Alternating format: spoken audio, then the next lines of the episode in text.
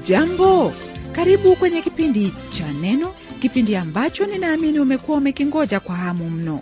Karibu tubarikiwe pamoja kwa huu wimbo kisha mchungaji jeffrey wanjala munialo atuletee neno kutoka kitabu cha mwanzo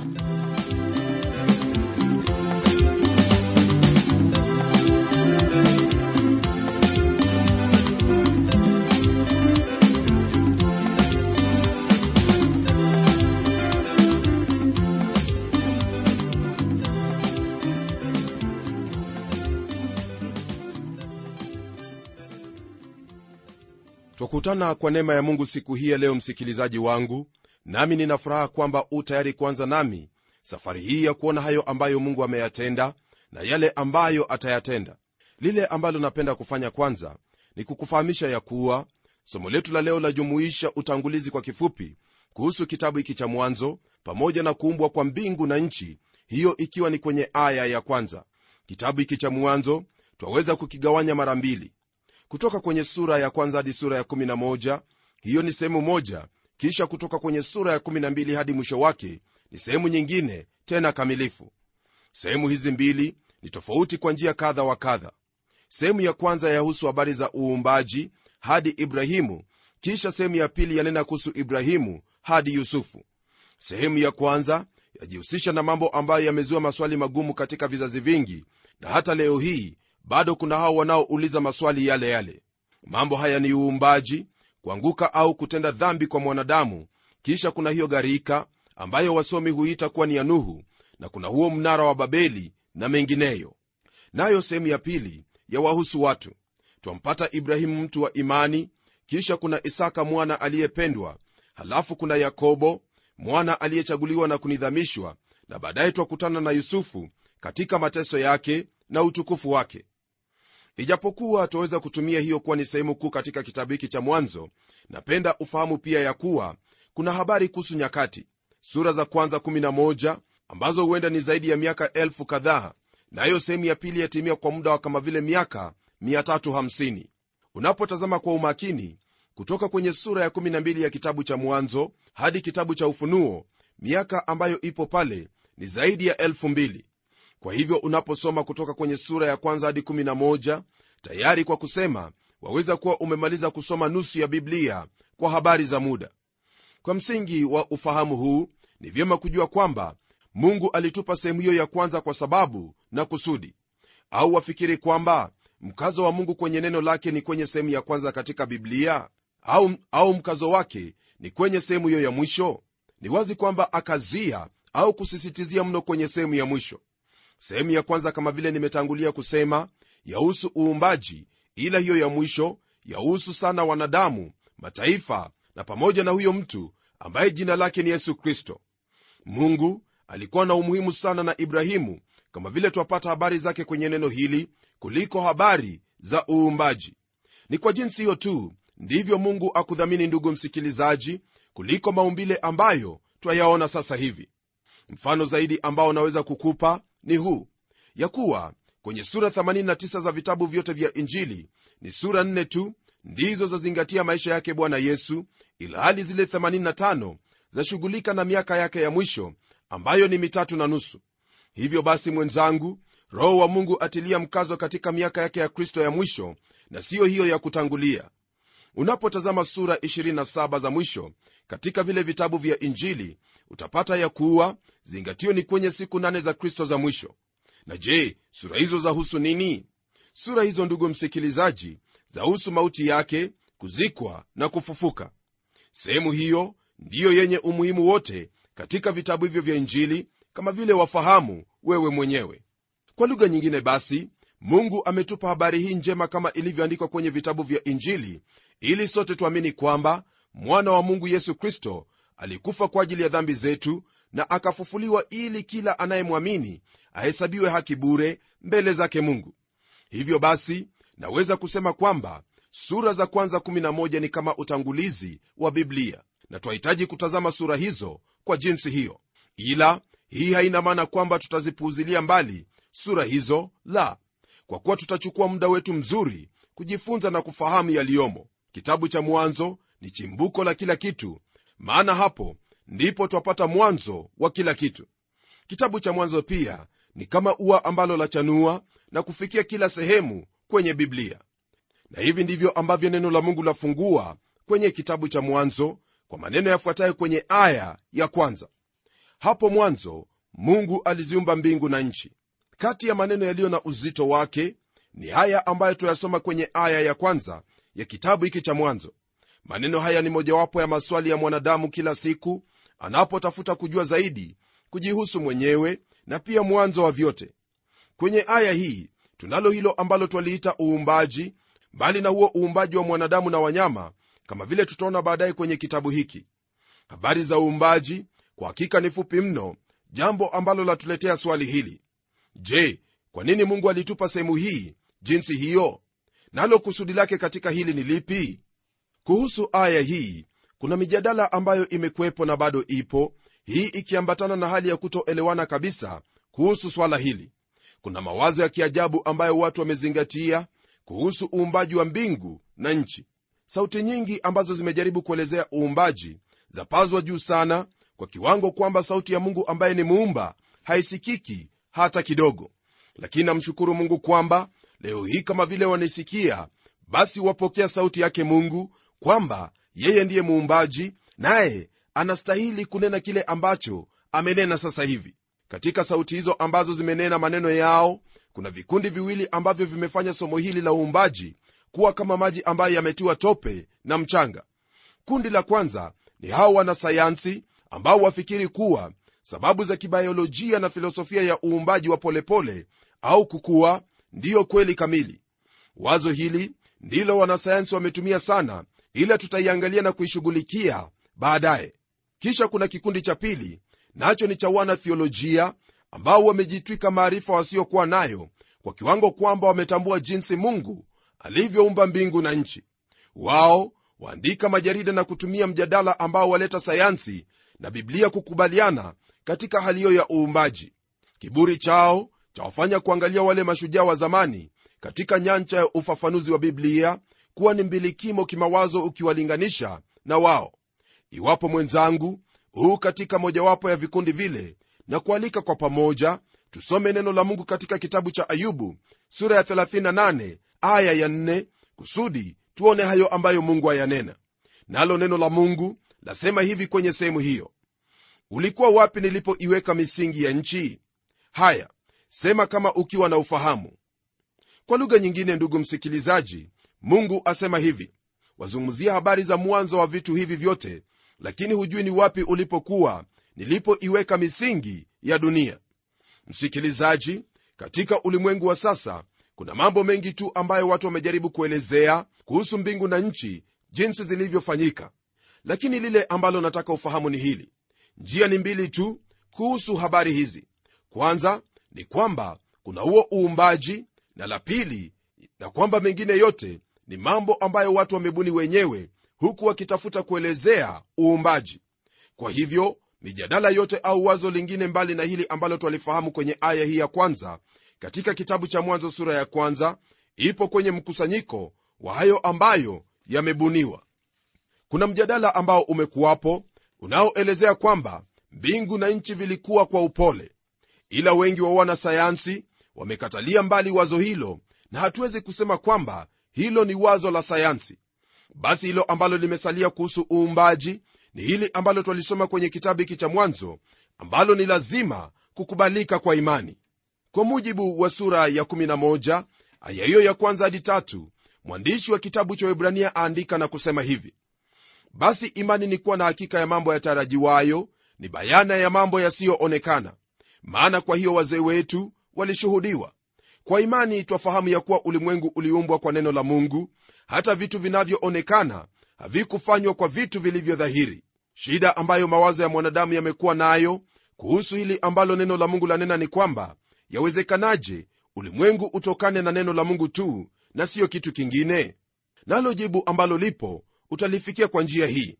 Aidha ya imani au ya kubuni mambo ambayo yatakusaidia kufikia uamuzi wa mawazo yako kuna wale ambao wamejaribu kusema kwamba ni vyema kukabili majibu ya kisayansi ambayo, ya, yaelezea uumbaji.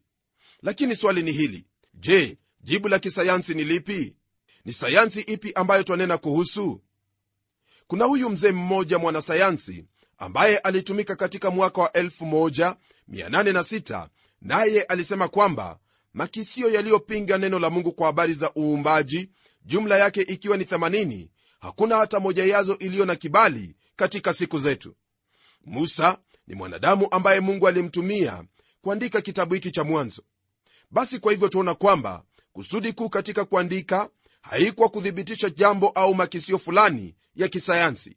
Neno la mungu lasema kwamba kila andiko lenye pumzi ya mungu lafaa kwa mafundisho kwa kuwaonya watu makosa yao na kwa kuwaongoza na kwa kuwaadhibisha katika haki ili mtu wa mungu awe kamili amekamilishwa apate kutenda kila tendo jema.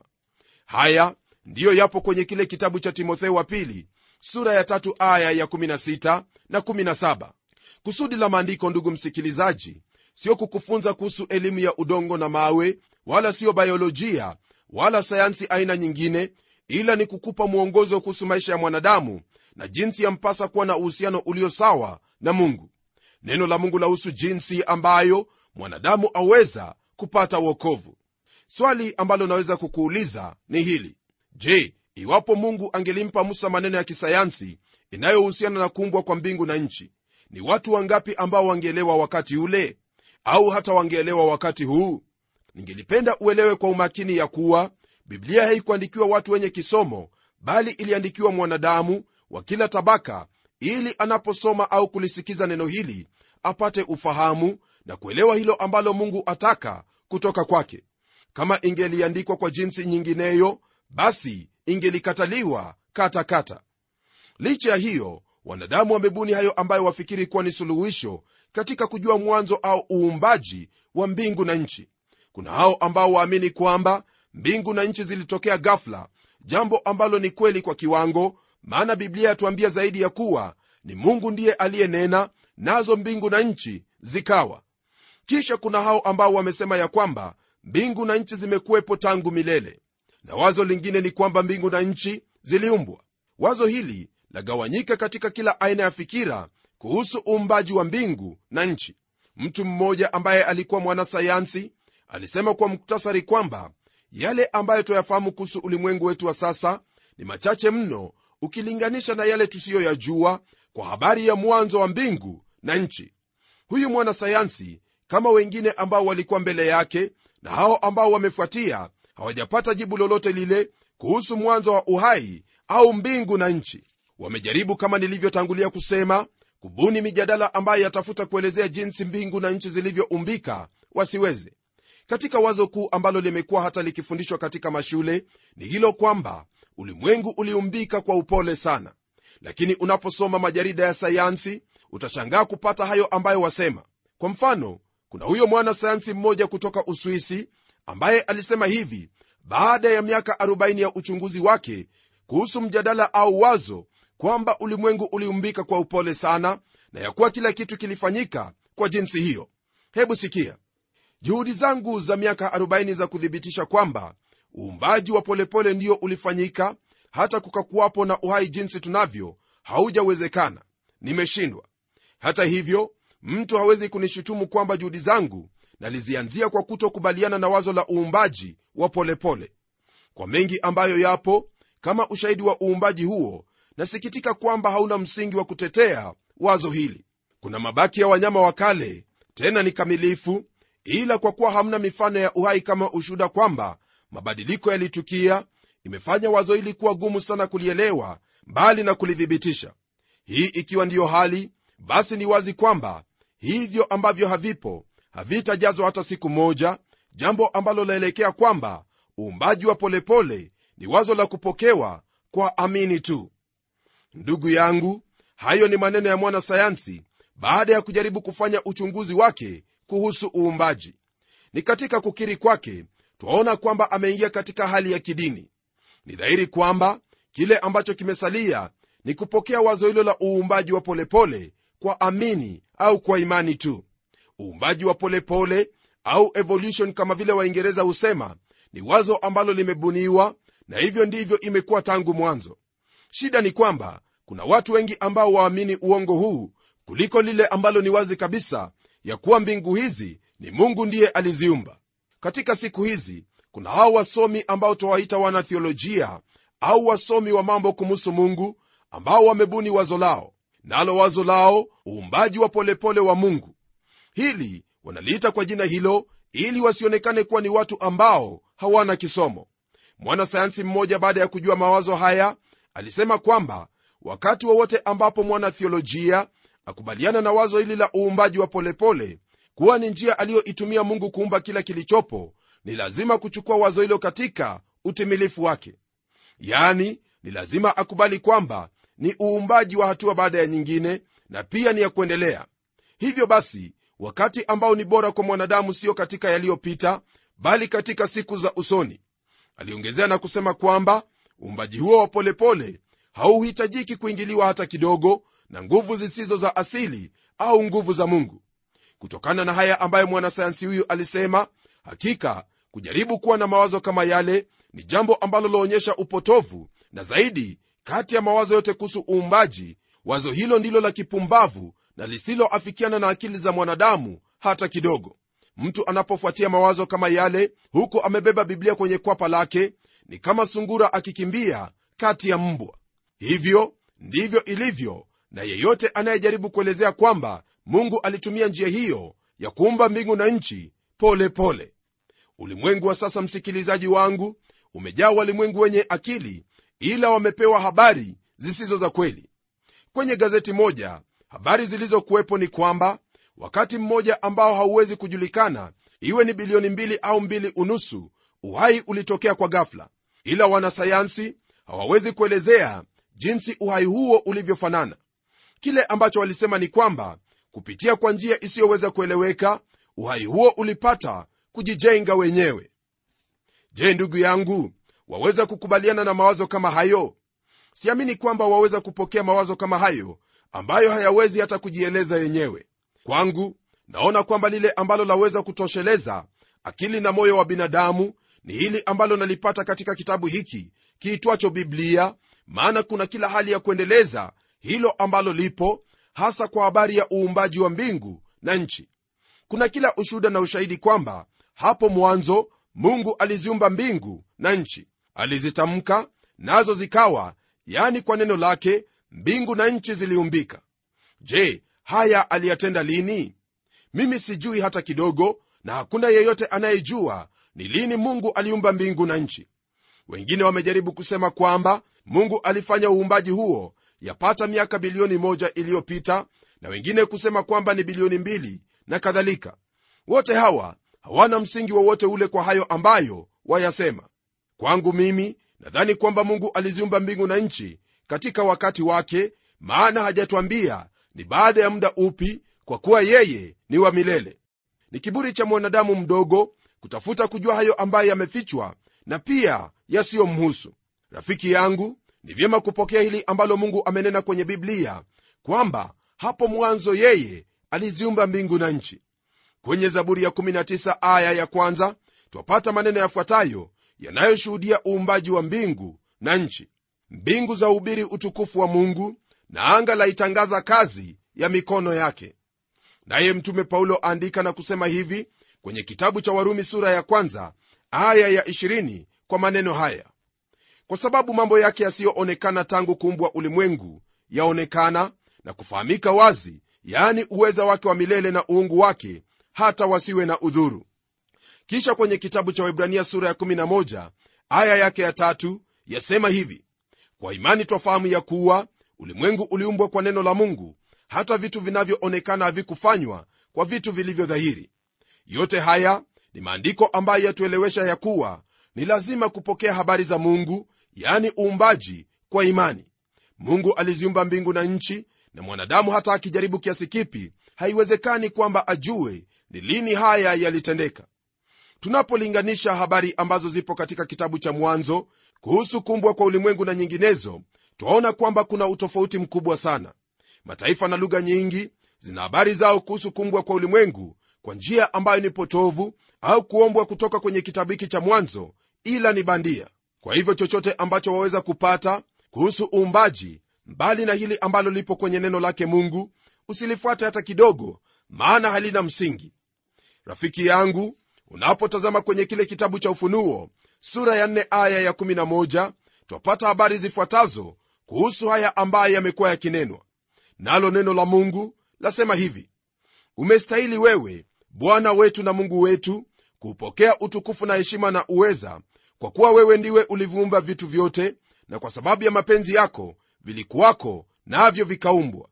Jibu ndilo hili ya kwamba vyote vilivyoko viliumbwa na mungu kwa sababu ya mapenzi yake sababu nyingine ambayo mungu aliumba ulimwengu huu twaipata katika kitabu cha ayubu kwenye sura ya 34 aya ya 7 ambayo nitakuuliza uisome. Sehemu hiyo ni wazi kabisa kwamba mungu alifanya au aliumba ulimwengu kwa sababu ya utukufu wake. Na kwa habari za mwanadamu asema hivi niliyemuumba kwa ajili ya utukufu wangu mimi nimemuumba naam mimi nimemfanya.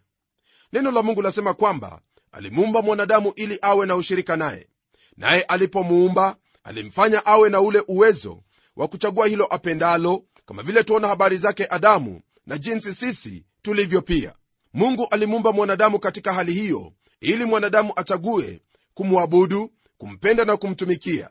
Rafiki yangu katikati ya yote ambayo yapo hasa kutoamini na dhihaka na makufuru ya kila namna kwake mungu leo hii jambo kuu ambalo waweza kufanya au mtu awaye yote ni kumchagua yesu kristo kumwamini mungu baba na mwenyezi na kumpokea mwana ambaye ni yesu kristo ni fursa isiyohitajika kupotezwa kwa vyovyote vile. Uhuru unaopatikana katika kumwamini yesu ni ule ulio kamili na sio kama vile watu hunena kuhusu uhuru wasijue maana yake. Tukirudia aya yetu ya kwanza lile ambalo twapata ni kwamba hapo mwanzo mungu aliziumba mbingu na nchi. Aya hii ni ya ajabu kweli kwa kuwa unapoamini aya hii basi utakuwa umepata mlango wa kuingia kwenye biblia hii na kuona hayo yaliyomo. Kwanza ni lazima uamini kwamba mungu ndiye muumba. Kwa kuwa yeyote ajaye kwake mungu ni lazima kuamini kwamba yeye yupo. Mwanzo ambao watajwa hapa hauna tarehe. Kwa hivyo hakuna njia yoyote ya kukadiria lolote lile. Ila twafahamu kwamba mungu ndiye aliyeziumba mbingu na nchi. Neno hilo kumba latumika mara tatu kwenye kitabu hiki cha mwanzo. Maana yake ni kwamba vyote vilifanyika kwa vitu visivyokuwa dhahiri. Twasoma neno hilo kuumbwa kwenye sehemu tatu ya kwanza ikiwa ni kwenye aya hii ya kwanza ambapo mungu aliziumba mbingu na nchi kisha ya pili ni uumbaji wa uhai hasa viumbe kama vile samaki na kila kitembeacho na kitambaacho. Hayo ndiyo twayapata kwenye aya ya 21 na mwisho kabisa twapata uumbaji wa mwanadamu kama vile ilivyo kwenye aya ya 27 uumbaji wa mbingu na nchi zatajwa kando na uumbaji mwingine kwa kuwa nchi ndiyo makao ya mwanadamu. Nasi twahitaji kutambua kwamba wewe pamoja nami ni viumbe vya mungu na kama viumbe tu wadeni wake. Singelipenda kuruka na kukimbia mbele ili nikupe jibu lakini nina msukumo wa kufanya hivyo kutoka kwenye maandiko yaliyoko kwenye kitabu cha isaya sura ya 43 aya ya 7 ambapo neno la mungu latufahamisha kwamba tuliumbwa kwa ajili ya utukufu wake mungu. Je ndugu yangu waishi kwa utukufu wa mungu kuishi kwa utukufu wa mungu. Ina maana ya kuyaamini hayo ambayo neno la mungu lanena kwenye biblia hasa habari za huyo mwana wa mungu yesu kristo ambaye alikuja akafa kwa ajili ya dhambi zetu kusudi tupatanishwe na mungu tena. Naamini kwamba hilo ndilo utalitenda na kuzingatia katika maisha yako. Kweli ndiyo hii na wala hauipati kwingineko. Na kwa hayo hebu tuombe. Mungu tena baba wa bwana wetu yesu kristo kwa haya ambayo tumejifunza siku hii ya leo na kushukuru kwa kuwa umempa ndugu yangu msikilizaji nafasi ya kuyasikia na kuyafahamu kweli ya neno lako. Naomba ya kuwa anapoamini kweli hii utamwongoza na kumsaidia alitii neno hili na kuenenda katika njia hiyo ambayo umeiweka mbele yake yani kukutukuza kwa kumwamini huyo aliyempatanishi kati yake nawe yesu kristo. Uhuru unaotokana na imani katika mwana wako na raha ya kutulizwa moyo kwa kufahamu kuwa wewe ndiwe uliyemuumba naomba kwamba itakuwa yake hasa katika uhusiano wa binafsi ambao ataupata kwa njia hiyo ya yesu. Na kushukuru kwa kuwa kuna mengi ambayo umemwandalia nayo na ndiyo utakayomtendea kwa kuwa wampenda. Haya yote nimeomba katika jina la yesu kristo aliye bwana na mwokozi wetu. Amen. Rafiki yangu iwapo maisha yako yatakuwa jinsi ambavyo mungu ataka yawe yani maisha ya kutosheleka ni lazima utaamua kuamini neno hili kama vile lilivyo. Amani na raha ya kumjua muumba wako hauwezi kuilinganisha na jambo lingine maishani mwako hata kidogo. Kwa hivyo tulia katika kweli hii nawe utabarikiwa daima. Na hadi tutakapokutana tena kwenye kipindi kijacho na kutakia heri na baraka zake mwenyezi mungu. Mimi ni mchungaji wako jofre wanjala munialo na neno litaendelea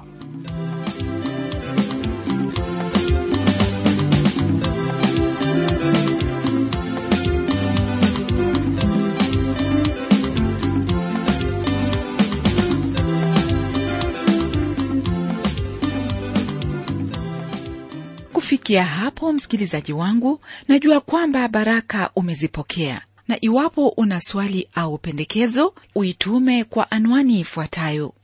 Transworld radio sanduku la posta ni 21514 nairobi. Kisha uandike code namba ambayo ni 00505 kenya. Nitarudia tena. Transworld radio sanduku la posta ni 21514 nairobi kisha uandike code namba ambayo ni 00505 kenya. Hebu tukutane tena kwenye kipindi kijacho kwa mibaraka zaidi. Ni mimi mtayarishi wa kipindi hiki pamela omodo nikikuaga kwa heri na neno litaendelea